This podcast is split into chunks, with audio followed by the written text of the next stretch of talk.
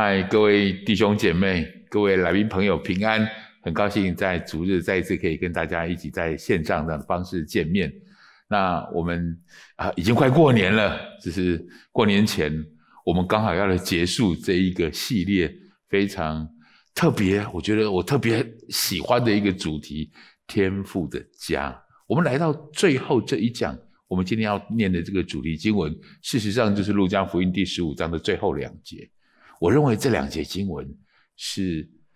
路加福音十五章最精华的部分，最重要的部分，最核心的部分。好不好？我们在念主题经文之前，我要邀请大家从桌上站起来，这是我们的传统啊！我们一起大声来念我们今天的主题经文，路加福音第十五章三十一到三十二节。敬父亲对他说，儿啊，你常和我同在，我一切所有的都是你的，只是你这个弟兄是死而复活，失而又得的，所以我们理当欢喜快乐。我们一起低头来祷告。天父，谢谢你，我们恭敬的把以下的时间仰望交托在主你的手中，求主带领我们，恩膏我们，祝福在我们我们在这里所传讲的，祝福我们不管在什么样的场合里面所聆听的，都在你恩典的旨意之下，带领我们看见天父的家的意义，看带领我们看见天父对我们的心意。谢谢主，我们这样的祷告奉耶稣基督宝贵的圣名，阿们，阿们。请坐。我们来到这个系列最后一讲，叫不再是孤儿，不再流浪。我用的这一个啊至关重要的主题，我认为这耶稣的这整篇的讯息，其实在强调一个非常重要的事，那就是关系。我特别喜欢后面这两节的原因在这里有两个非常重要的称号。事实上在这两节之前是大儿子生气，他不肯进到里面去，因为弟弟呃弟弟平那个浪子回来之后，父亲为他开了一个宴席，为他宰了一个肥牛肚。老大因为听这件事情非常不高兴，所以他啊、呃、情绪上很呃生气气愤。父亲回来告诉他告诉他父亲回来谈的这句话说，儿啊，儿子啊，这一三十一节说儿子啊，三十二节说你的兄弟，你的兄弟，你这个兄弟。这整篇的讯息，我觉得耶稣要传递一个非常重要的观念，那就是关系。生命当中最重要的事情是关系，不是环境，不是我现在的处境如何，我拥有多少，我的财，我我有多少的财富。我觉得耶稣主要再把我们带回到这个关系的意义里面来。所以今天我们要谈这个主题很特别，很有趣，叫不再是孤儿，不再流浪。我从这个点开始来谈，可不可能？我假设一个情况，如果回家的这个浪子，他不再需要跟猪抢食物了，他生活富裕了，回来之后，然后他披着父亲给他的外袍，他戴着父亲给他的戒指，他穿着父亲给的鞋子，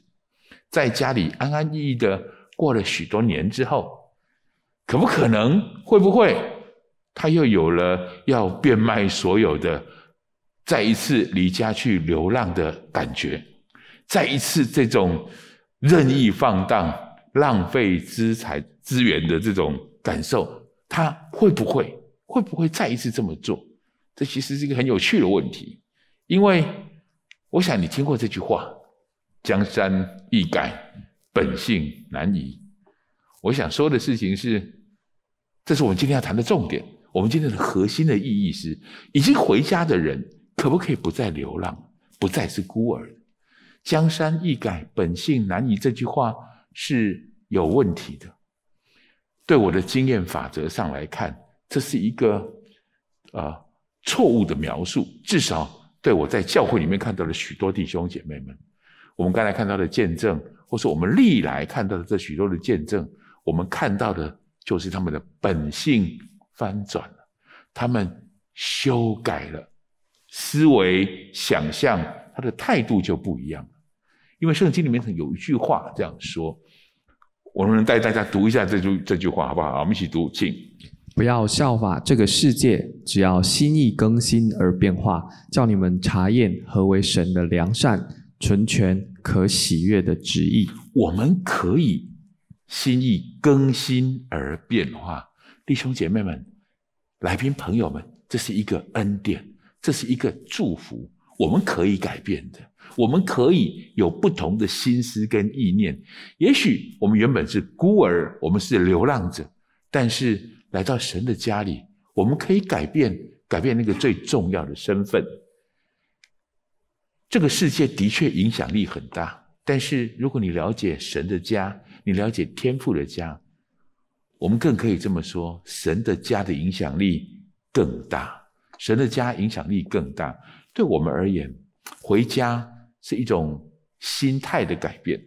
从孤儿的心态，从一个流浪者的心态，转化成为一个儿子的心，转化成为一个有家有归属的心，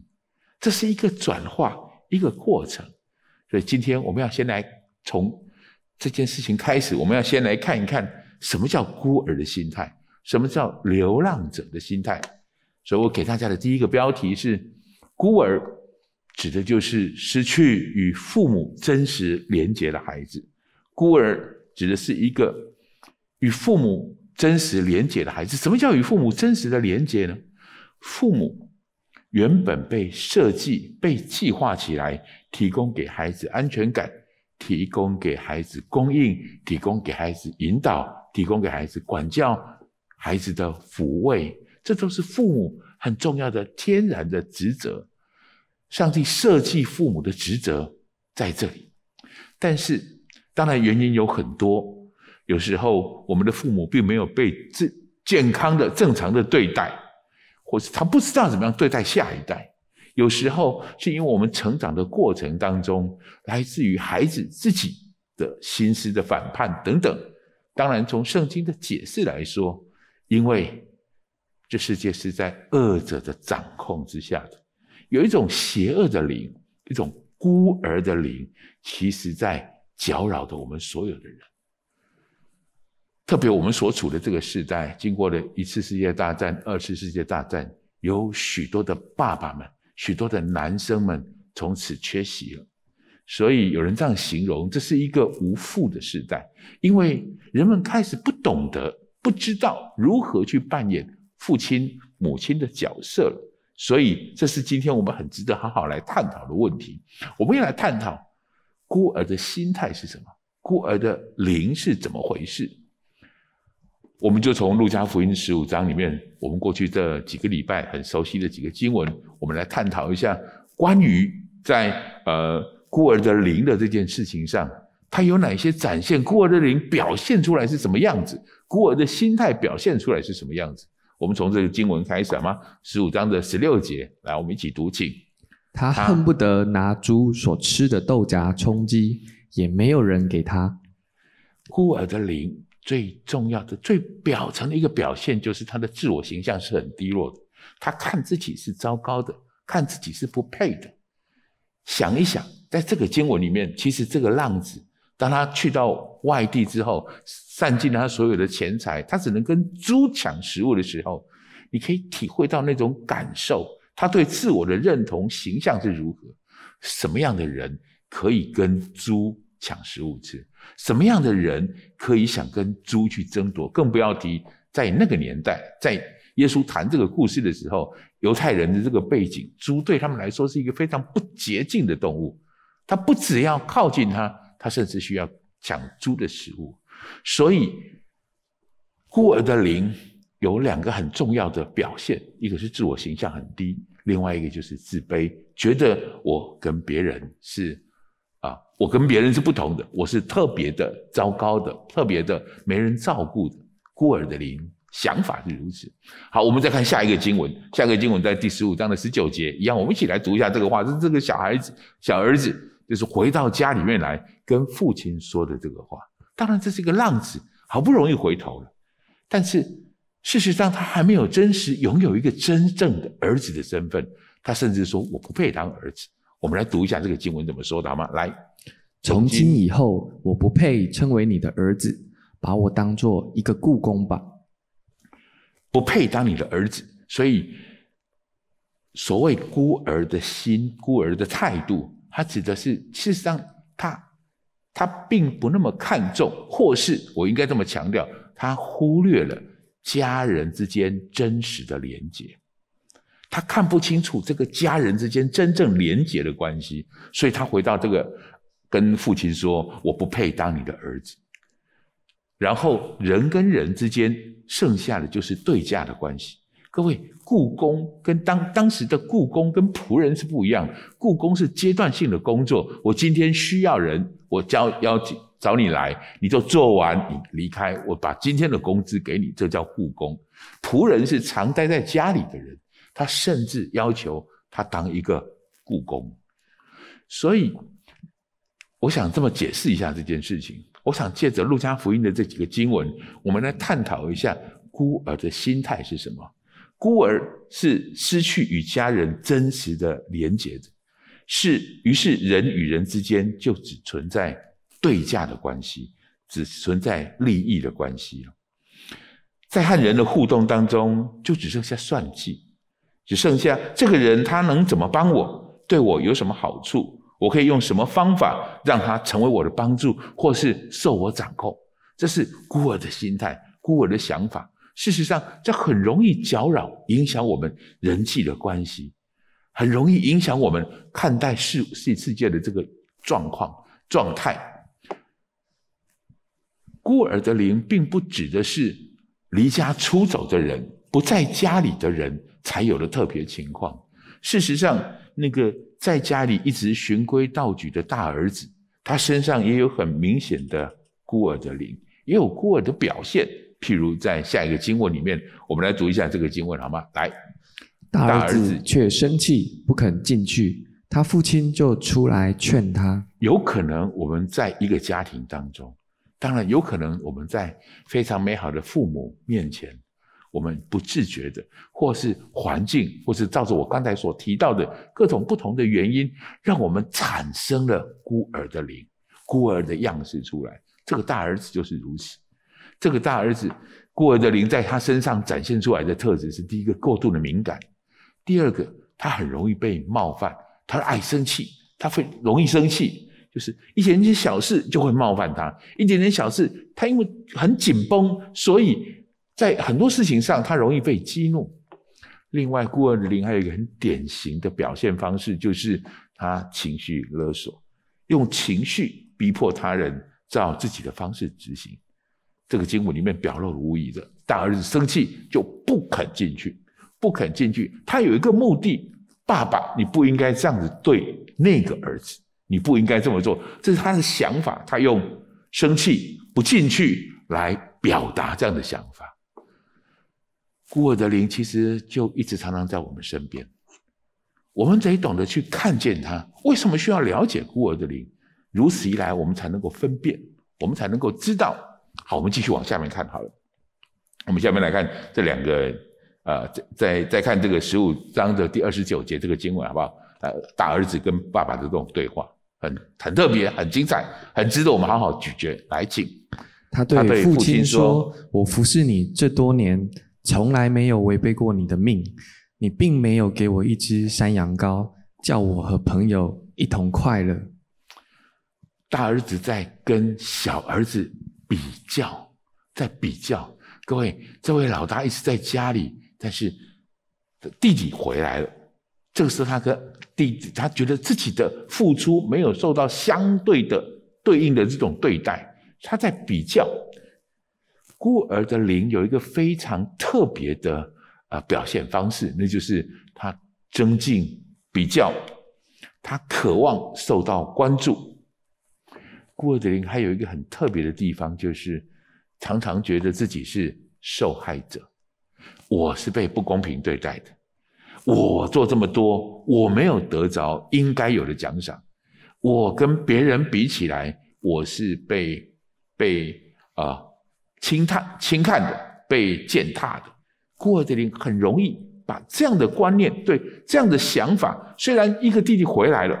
然后原本该欢喜快乐的地方，但是因为孤儿的灵在这个大儿子身上，所以他看待这件其实非常重要、特别好、特别在一个家庭里面特别美好的一个事情，他解读起来成为一个他被轻看的讯息。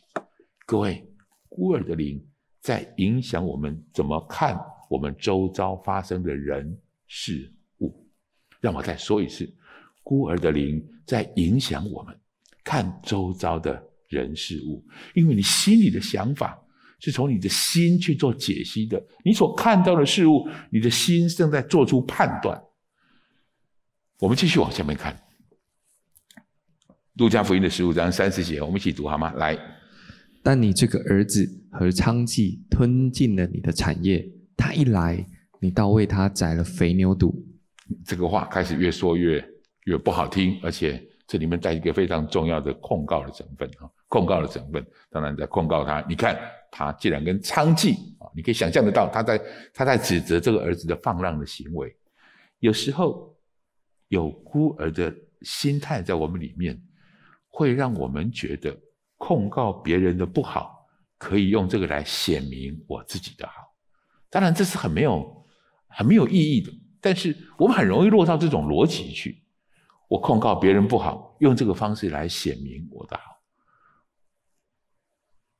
我不晓得对你而言是不是如此，我们身边常常充满这样的人，对时事、对政局、对充满了许多的抱怨，但是他是不是真的有可以解决的方法，或是他可以做哪些事情去改变呢？这些事情他不愿意，但是但是批评、控告，这是他擅长而且喜欢的，因为他在这里面得着优越感。我觉得这是很遗憾，我们要看清楚后面的意义，后面什么样的思维在让我们有这种行为、这种想法，用控告来显明自己的价值。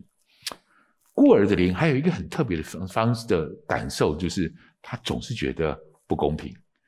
总是觉得不公平。他觉得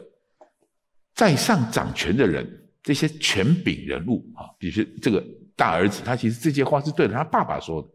如果深究这些意义来说的话，其实大儿子在指控爸爸做事的方法不对。当然他一方面在控告孩子，那个弟弟小儿子，他另一方面其实是在控告爸爸做事不公平。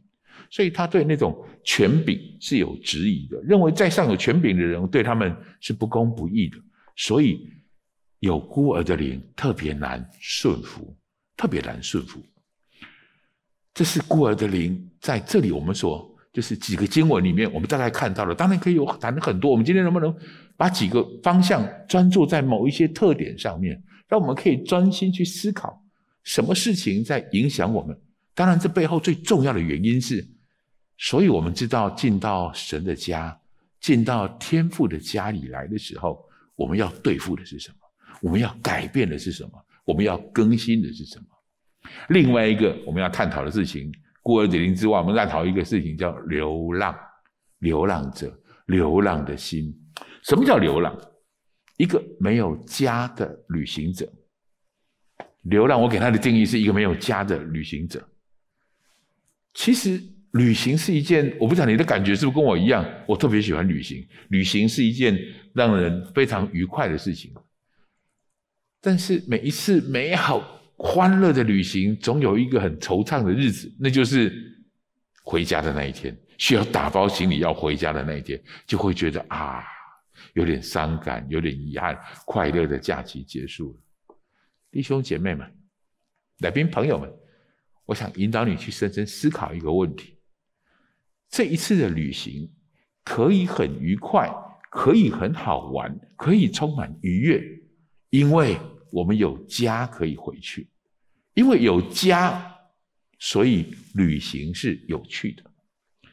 当你没有家可以回去，或是你有家也回不去的时候，旅行就不叫做旅行，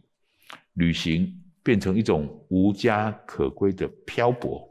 变成一种流浪。家这个概念，家这个根据，对我们人生而言其实非常非常的重要。我们有时候常常忽略了这件事，也许对家的感受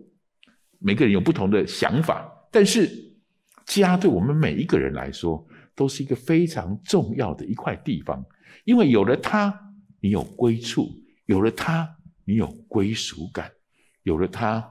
你人生的旅行才能够真实充满美好的意义，而不至于流浪，而不至于漂泊。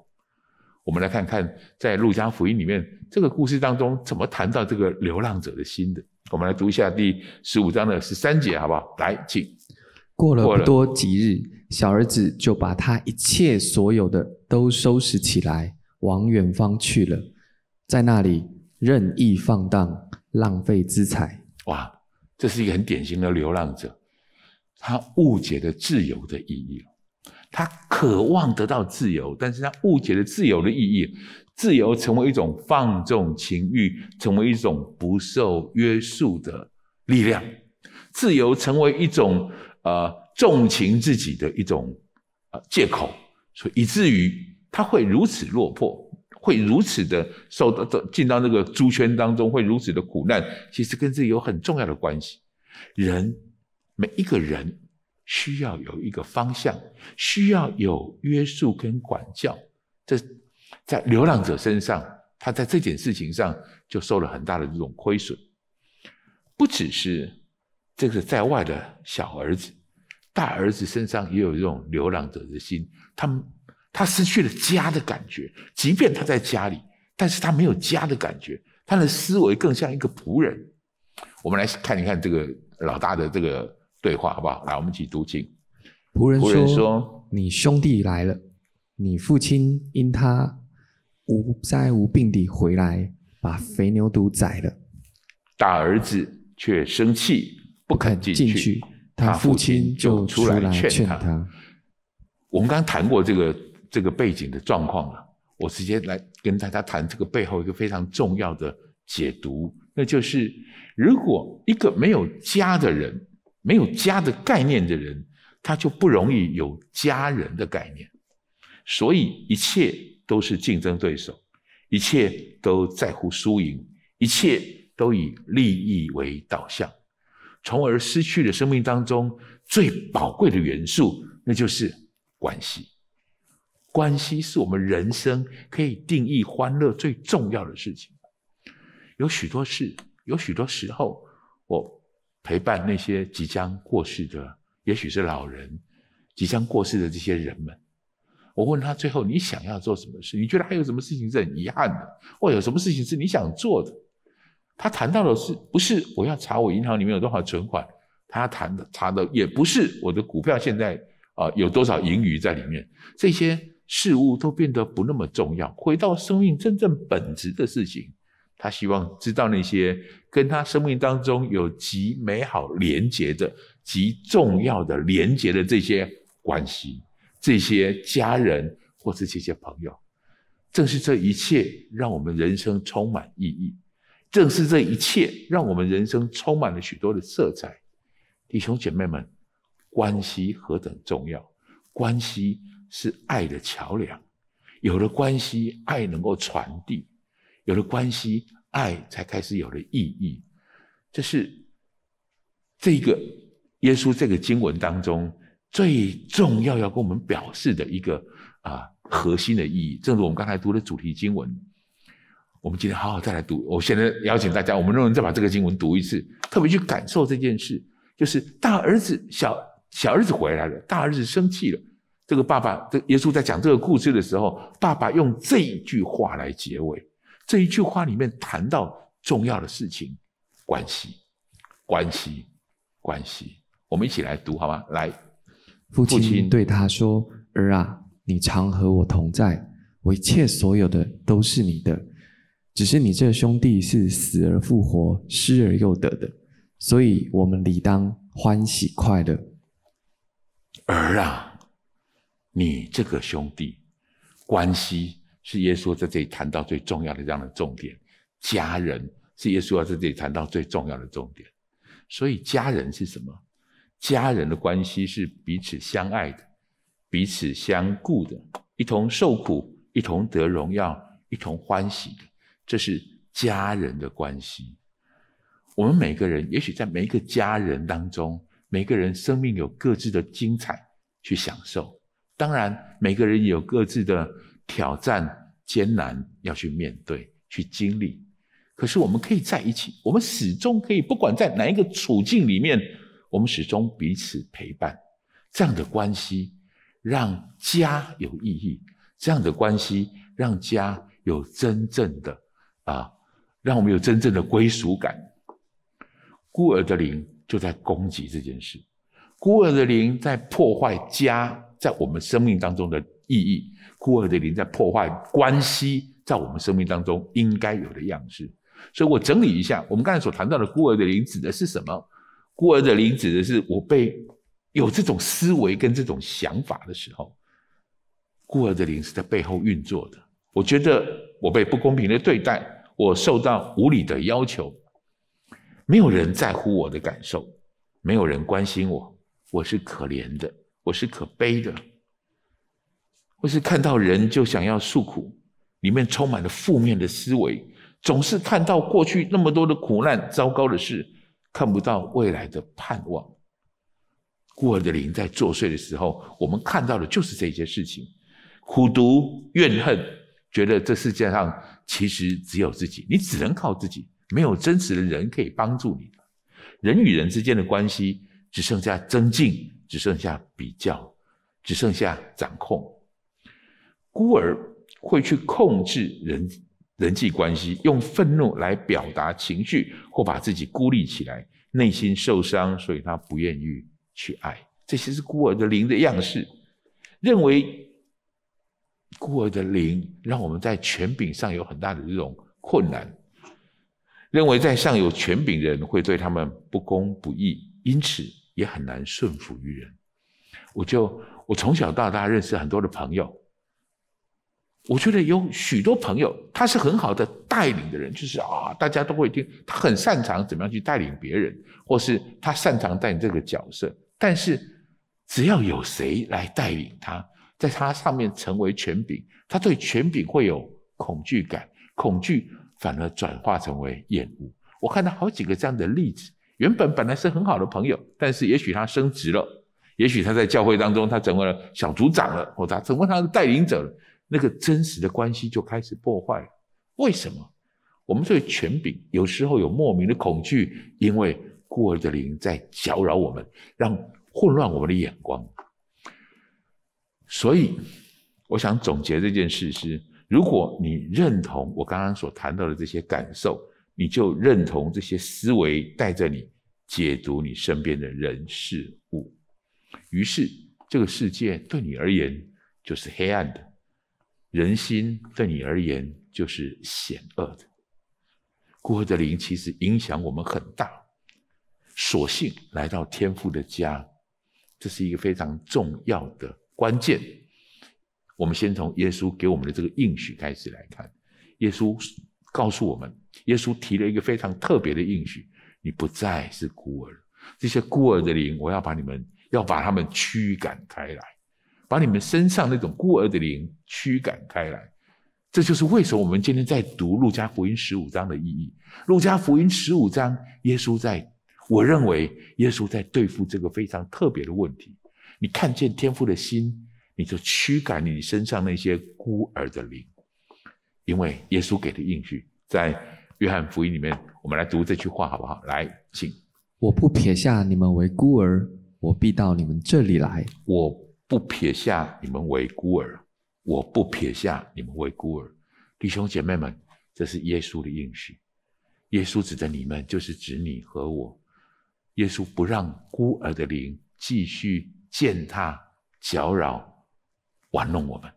耶稣说他来要得使羊得更丰盛的生命，指的就是我们可以在天父的家里去除这样孤儿的灵。所以下一个标题我想给你的是，你需要在天父的家中找回蒙爱孩子的身份。你要在天父的家里面找回蒙爱的孩子的身份。事实上这就是我们整个系列的总结，我们整个系列围绕在这个最重要的主题上，回家，回到天父的家，不是来当仆人，不是来当雇工，来当儿女，来当孩子。这到底是什么意义呢？这有什么意义？因为有了天父的同在，我们就不再是孤儿。不再是孤儿有一个很重要的原因，因为天父与我们同在。当你领受了天父的同在，孤儿的心态就从你 的, 的生命当中慢慢的离开。什么叫做天父的同在？父亲给我们的角色，给我们 的, 的方向，天父给我们的方向是供应，神是我们的供应者。我特别喜欢诗篇二十三篇里面那句话，耶和华是我的牧者，我必不致缺乏。在整本圣经当中不停地在强调耶和华是供应者，耶和华以勒，神是我们的供应者。不管在属灵的事物上，在属世的经营能力上，神供应我们，神供应我们极大这种美好的方向。正如耶稣说的，耶稣的祷告，我们日用的饮食今日赐给我们。我们在需要的地方，注意，这不是贪心，足够的地方，我不至于缺乏。神一直是我们的供应。在天父里，天父扮演在我们生命当中扮演一个很重要的角色，因为是引导这个角色。神的话是脚前的灯，是路上的光。事实上，我们人生需要方向，我们人生需要怎么做的这种准则，这也是我们每一个星期天在这个地方，在主日的讯息里面，我们一直不停地在强调神的引导，神的带领。我们一生是在追求这件事情，圣经也在带领我们做这件事，神真实的引导我们，这是非常实际的。第三个，神有管教。希伯来书里面有一句话说，主所爱的他必管教。管教对我们的生命来说是一个非常特别跟重要的课 的, 的主题。如果我们知道天上的那位是父，他用父的样式在我们错误的行为上，在我们错误的方向上，他会指正回来，他会教导回来。天父给我们一个很重要的，我觉得这是父母亲给孩子非常重要的祝福，慰藉。慰藉我们每一个人都需要心心灵的这种宝宝。我们每一个人在碰到挫折，在遇到困难的时候，我们需要有一个人或是有一群人可以跟我们一起承担那些不容易的这种过程。当有一群人一起承担这个过程的时候，让困难，让苦难好像在我们生命当中它的比重，或是我们面对困难的肌肉就会更加的强大。我们需要慰藉。最后还有一点，安全感。神给我们真实的，天父给我们一个真实的安全感。圣经充满这样的话语，我们是他眼中的瞳人，用这样的方式来表达，来描述我们是被如何的宝宝的。所以这些是每一个孩子都需要的特质：供应、引导、管教、慰藉和安全感。当我们有了这一切，这是在天父的家，甚至我这么觉得，就是在教会当中，这是我们一直不停的在从神那里支取，从神那里领受这个最重要的这种、呃、祝福。所以我们可以开口称天上的父为阿爸父。罗马书里面有一句保罗特别这样提到这样的方式、哎、这个这样的经文非常值得我们现在来读一下，好不好？我们一起来读，请。你们所受的不是奴仆的心，仍旧害怕，所受的乃是儿子的心，因此我们呼叫阿爸父，圣灵与我们的心同证，我们是神的儿女。弟兄姐妹们，你是神的儿女，你是神的儿女。你领受这个最重要的身份之后，我们的生命开始转换，有所不同。你之所以可以不再流浪，不再是孤儿，因为你真实领受这个身份。下个标题我要告诉你，不再流浪是因为我知道天父的家在哪里。我知道天父的家在哪里。天父的家供应的家，家真实对我们来说供应的不的家的氛围，我特别列出这四个我觉得非常重要的重点。家是一个充满喜乐的地方，家是一个欢乐的地方。你从小到大，你第一次开始知道什么叫做欢乐的时候，你从家里开始的。家让你得到真实充满的喜乐，喜乐跟快乐不一样。家是一种从心里面从里面发喜乐，是从因为心里面发展出来的一种态度。家充满了喜乐，家事实上让我们在满足我们对生命的满足，我们的平安。我特别想强调，家是一个宣告尊荣的地方，家庭是一个彼此尊荣的地方。有时候我们往往误会一件事情，好像家中当中家里面需要被尊荣的是父亲，好，或是母亲，哪个特别的角色。事实上耶稣给我们的这个故事，耶稣告诉我们的这些故事，不管从前面迷失的羊、失落的银钱，到最后浪特别浪子的故事，其实神一直在描述每一个孩子、每一个人在家中是被尊荣的，是被尊荣的。想想这个犯了错的小儿子，想想这个浑身脏脏乱的这个小儿子，回到家里来，父亲远远看到就连连跑过去与他亲嘴，尊荣他。每一个人最重要的身份感受，应该在家里领受的，应该在家里面领受的。弟兄姐妹们，这是我们为什么在神的家里面，我们彼此尊荣，没我们彼此问安平安，我们需要彼此敬重，这是一个非常重要的法则，因为这是天国文化的一个部分。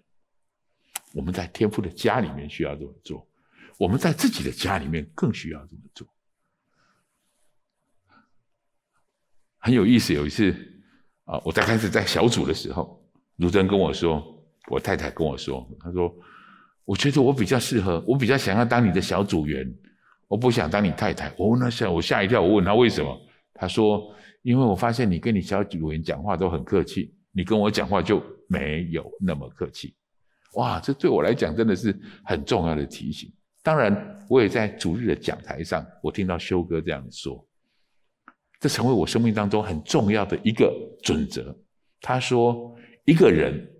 一个基督徒很重要的事情，你要立定自己，我要把我最好的态度给家人。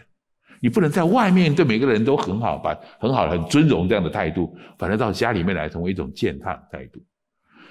有时候我们发现有许多人在外面呼风唤雨，可是回到家里面去，他的地位反而真的就像这个路加福音的故事里面说的，连猪都不如。这是错的。家应该是一个最让人觉得尊荣的地方，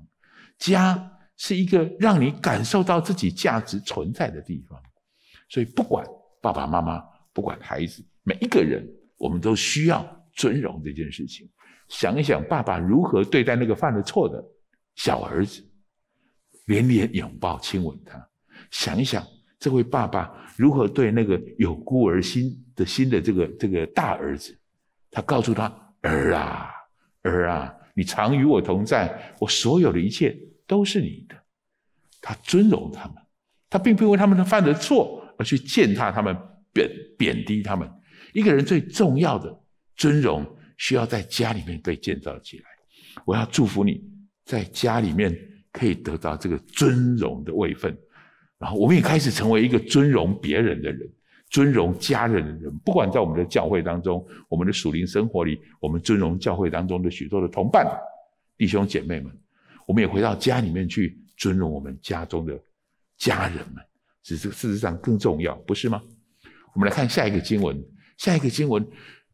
我觉得希伯来书里面有一个话很特别，就是希伯来书在谈这个，谈到我们神给我们幕后的这种指望，我们有一个很清楚的指望跟盼望放在里面，就好像这种盼望好像灵魂的锚，很特别，船的锚一样，定在那个地方。所以当灵魂的锚定在那个远处，定在那个、呃、重要神的家的同在的时候，我们不管在什么地方，我们都可以活出那个身份，活出这样的样式出来，好不好？我先带大家读一下希伯来书的这句话好吗？好，我们一起读经。我们有这指望，如同灵魂的锚，又坚固又牢靠，且通入幔内。当我们把这样的灵魂的锚放在神，就是幔内神的家里面，与神同在的地方，各位，我们领受的就是一个身份。最后我想总结我们今天要谈的东西，或是我们整个这个系列要谈的东西。已经快要过年了，我觉得这些讯息对我们来讲何等的宝贵。回到天父的家是一个身份的转换，心态的转换。无论我们身在何处，我们拥有天父儿女的思维，这是最重要的事情。转转换不只是转环境上面的转换，我们的心态上开始转换。我今天有一个特别的感动，我想提这件事情。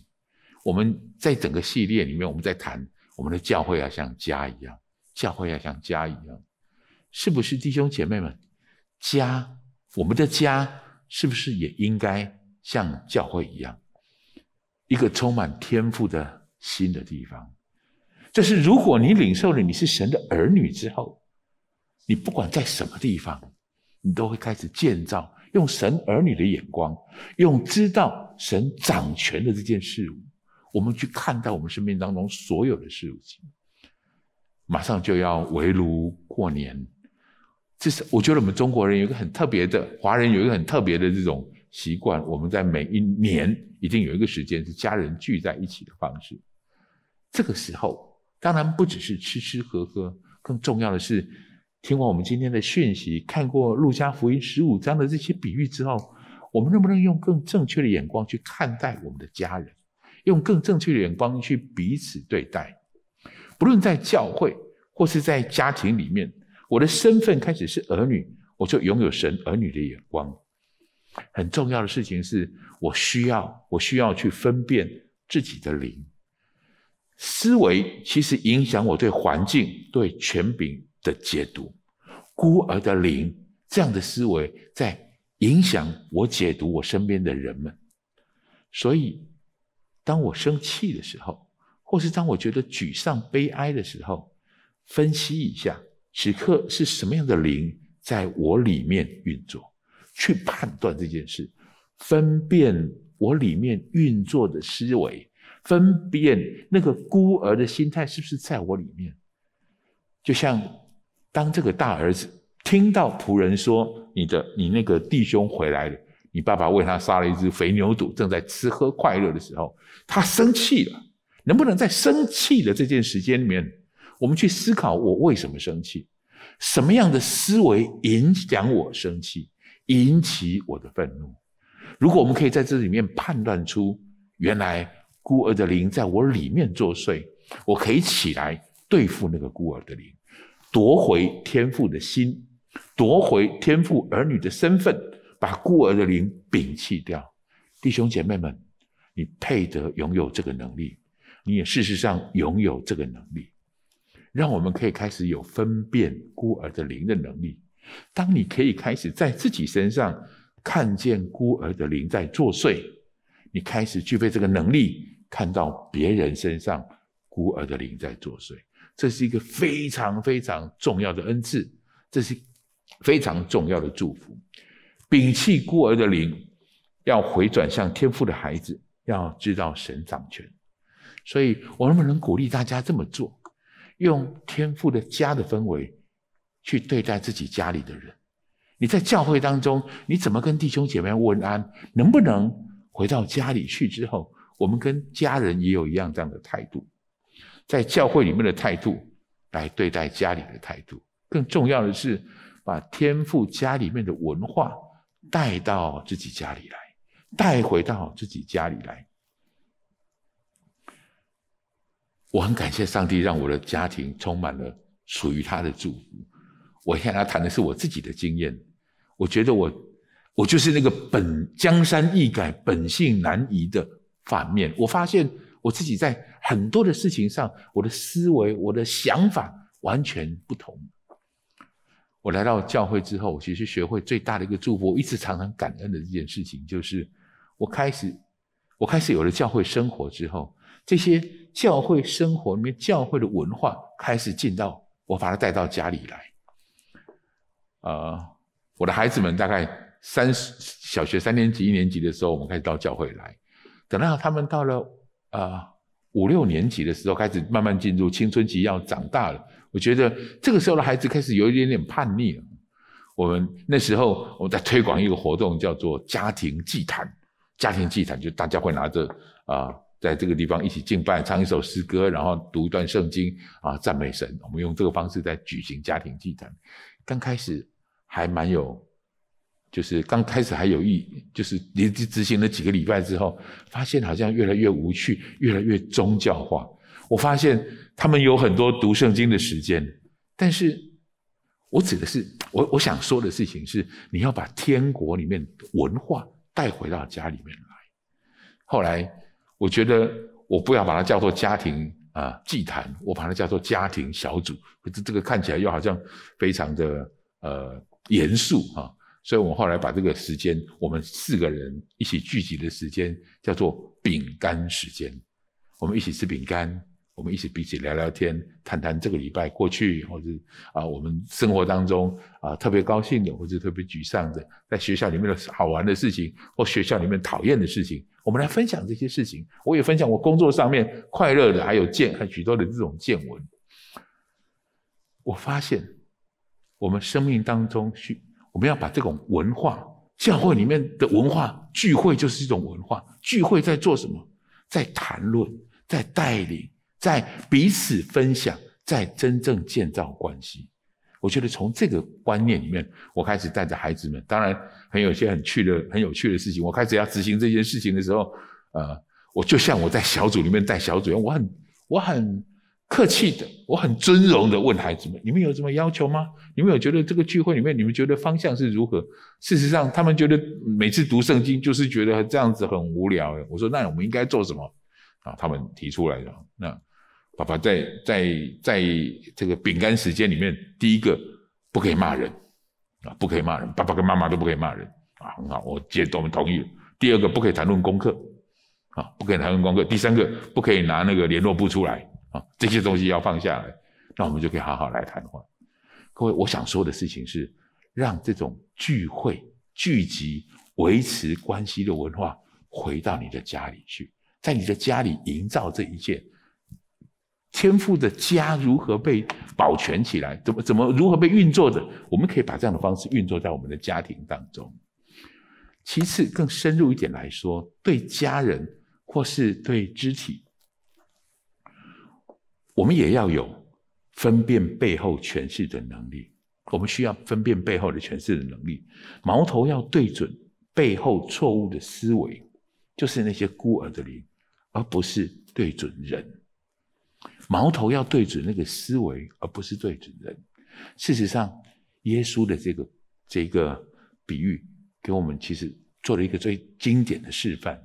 当这个大儿子生气不肯进去的时候，他的孤儿的灵很清楚，也就是他其实因为就是那个增进、比较、记恨的这样的心情，所以他生气不肯进去，指控弟弟做了些什么样的事情。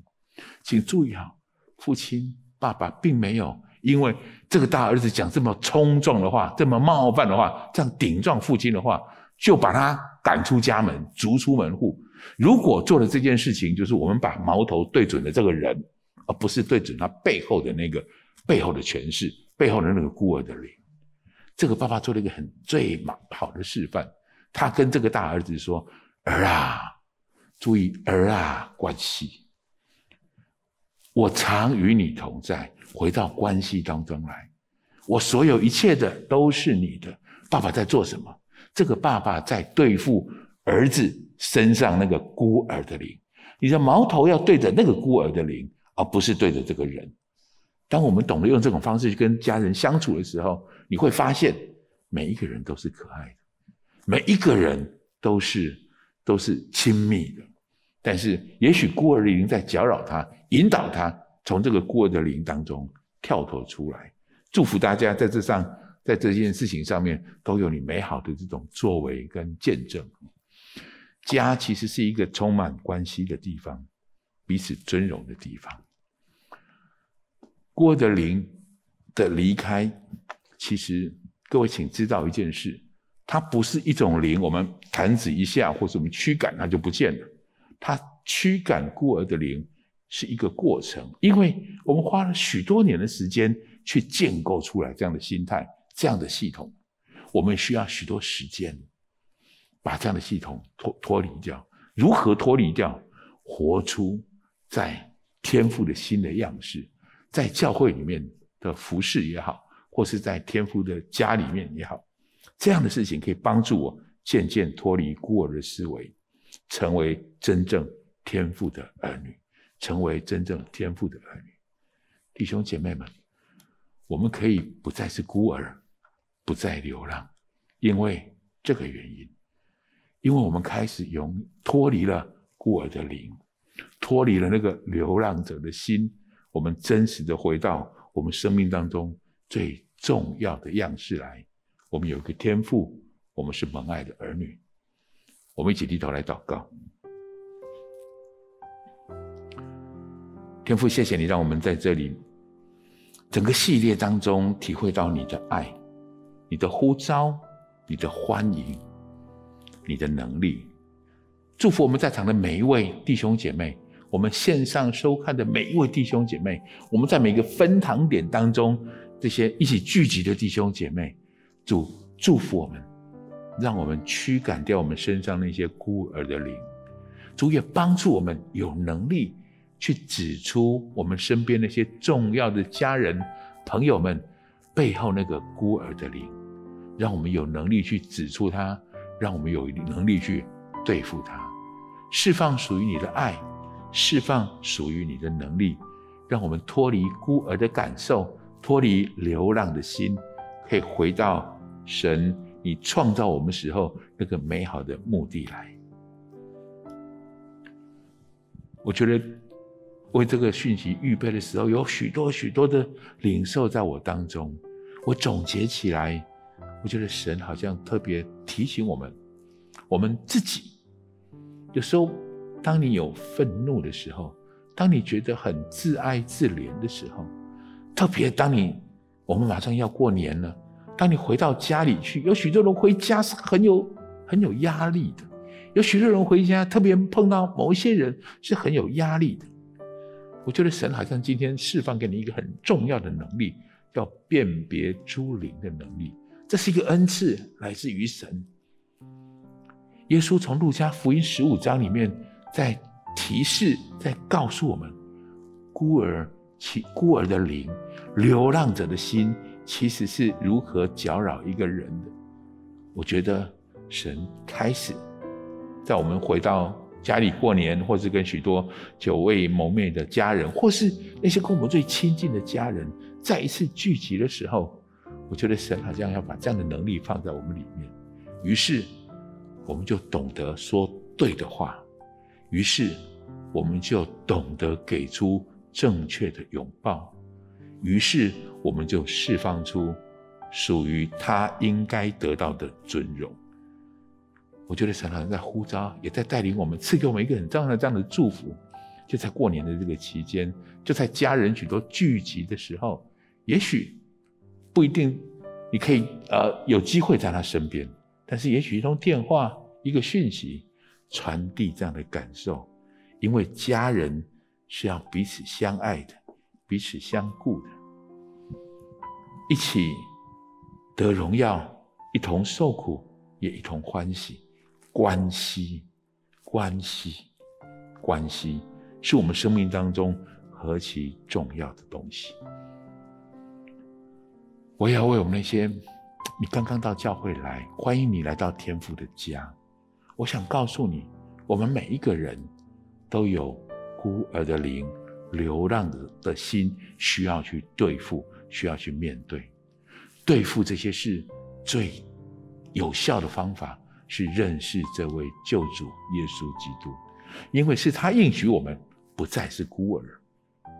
他应许我们，我们可以来到天父的家。我们刚谈的这些故事都是耶稣说的，他用心良苦的用几个比喻，用浪子跟大儿子这样的一个故事来告诉我们，天父的心是什么，孤儿的灵又是什么。好不好？如果你也愿意领受这个很重要的祝福，一个天父的儿女的身份，我要带领你做这个祷告，请你跟我一起做这个祷告。亲爱的主耶稣，谢谢你让我认识你，现在我要打开我的心，邀请你到我的心中来，成为我生命的救主，成为我的主宰，让天父成为我的天父。从此孤儿的灵远离我，让我拥抱神儿女的身份。谢谢耶稣，我这样祷告，奉耶稣基督宝贵的圣名，阿们，阿们。恭喜你，如果跟我做了这个祷告的话，好不好？我们这是我们今天的讯息，我要邀请大家从座位上站起来，我们来领受上帝的祝福。天父，谢谢你，正在农历的过年前，让我们有一个这样的时间聚集，在农历的过年前，让我们领受了这个家的的特别的恩典，让我们领受了我们不再是孤儿，不再流浪的这种应许，让我们可以真实的把关系建造在我们所属的地方。从我们开始领受了这个祝福后，我们有这样的能力建造属于神的爱，神所设立的关系，在我们所造之所到之处就释放这样的能力。谢谢主，我们这样的祝福，这样的祷告，奉耶稣基督宝贵的圣名，阿们。